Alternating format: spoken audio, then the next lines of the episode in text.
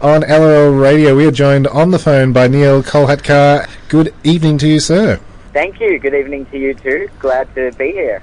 Thank you very much for uh, taking the time to uh, have a chat because you uh, are ridiculously uh, busy when it comes to comedy. Oh, anytime. Always happy to have a chat. Well, uh, let, us uh, take it back to uh, the early days to kick it off, shall we? Uh, you were the 2009 winner of Class Clowns.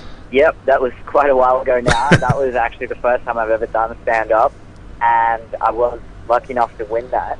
So, how long is that? Eight years now? Something like that, yeah. I'm not very good at math, but uh, yeah, I won that when I was 15 in year 10, and onwards and upwards. Yeah. You know, you're putting us to shame. Uh, we were all mid twenties, and what have we done with our lives? yeah, I've, I've not done much compared to. No, look, I've, I've peaked too early. I've said this to all my friends. By the time I'm in my early 30s, I'm just going to be in a gutter somewhere like, hey, I won Class Clowns. I used to be somebody. but uh, I'll be on like the 10th 10th season if um, I'm a celebrity. Get me out of here. we look forward to that episode. Yeah. Um, because uh, as well as uh, all the stand-up stuff, uh, quite a few uh, YouTube uh, videos and things like that that um, have massive amounts of hits. Yeah, that sort of started simultaneously. I started posting a few little sketches with my friends online, and they took off a couple of years ago. So I've been able to get an audience to my stand up, which always helps. It's always good when you have an audience other than mum and dad. Yep. So that uh, definitely helped out a lot. And yeah, I've been able to do both of them uh, parallel yep. with each other. So we're, we're, um, we've talked previously with uh, people who've had success on YouTube and on you know on stage as well. Is it a good? Yep. Uh, is the YouTube stuff a good testing ground for your live stuff, or vice versa? Like, what? How does that work? Um, I'd probably keep most of my live stuff separate to my YouTube stuff.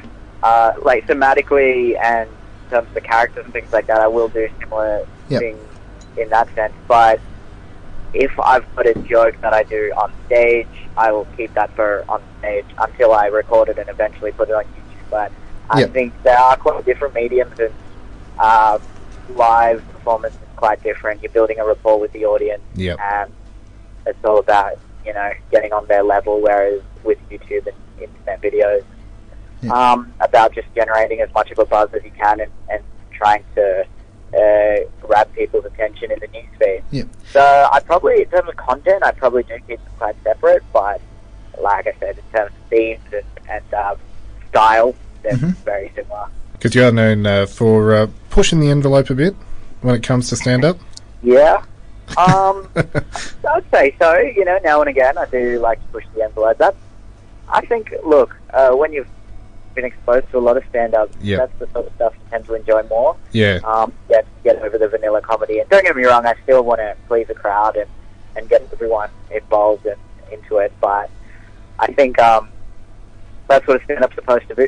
Supposed to do. It's supposed to mm-hmm. uh, deliberately push the boundaries. Yeah, exactly. I, I think George Carlin said that. One of those guys. Yeah. So, um, I try to do that as much as possible. Make them laugh, make them think. Yeah, exactly. So your new show uh, this year, hashtag Objectify Neil. Yeah. Uh, what what uh, what can an audience expect? Well, as the title suggests, it is uh, targeted to a bit more of a young audience, but I think it's still applicable for everyone. Yep. It is uh, that the title itself is about how I think brown men should be more sexually objectified. So I invite the audience to objectify me, and hence the hashtag. There's yep. good uh, tweets and comments that have already come through from the Perth show. Yeah. Um, but decided to integrate it a bit more in social media. And aside from that, look, I deal with all sorts of things. You know, I talk about politics a little bit. I talk about youth, um, race, the media, things like that. And um, there's a lot of accents and characters in there. It's generally pretty pretty energetic. Um, but actually, this year is probably a bit more chilled compared to other years. In, in previous years, I've been really over the top on stage and things like that. Whereas this year, I think uh, I think it's come with like growing the hair long. I've got really long hair now, so okay. it's a bit more chill.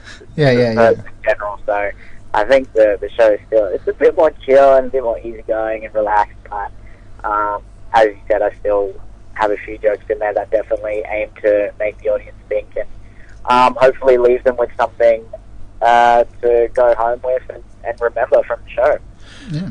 Now, uh, at the festival this year, you are doing uh, every day. You've got uh, Yeah, your Thursday to s- right into it. yeah Thursday to uh, Sundays at uh, Taxi Riverside, Mhm. and then uh, ta- Wednesday, I think that's Wednesday to, oh, sorry, Tuesday. oh Tuesday, Yeah, Tuesday to Sunday, yeah. Saturday, yep, and then uh, the the Monday nights at the town hall.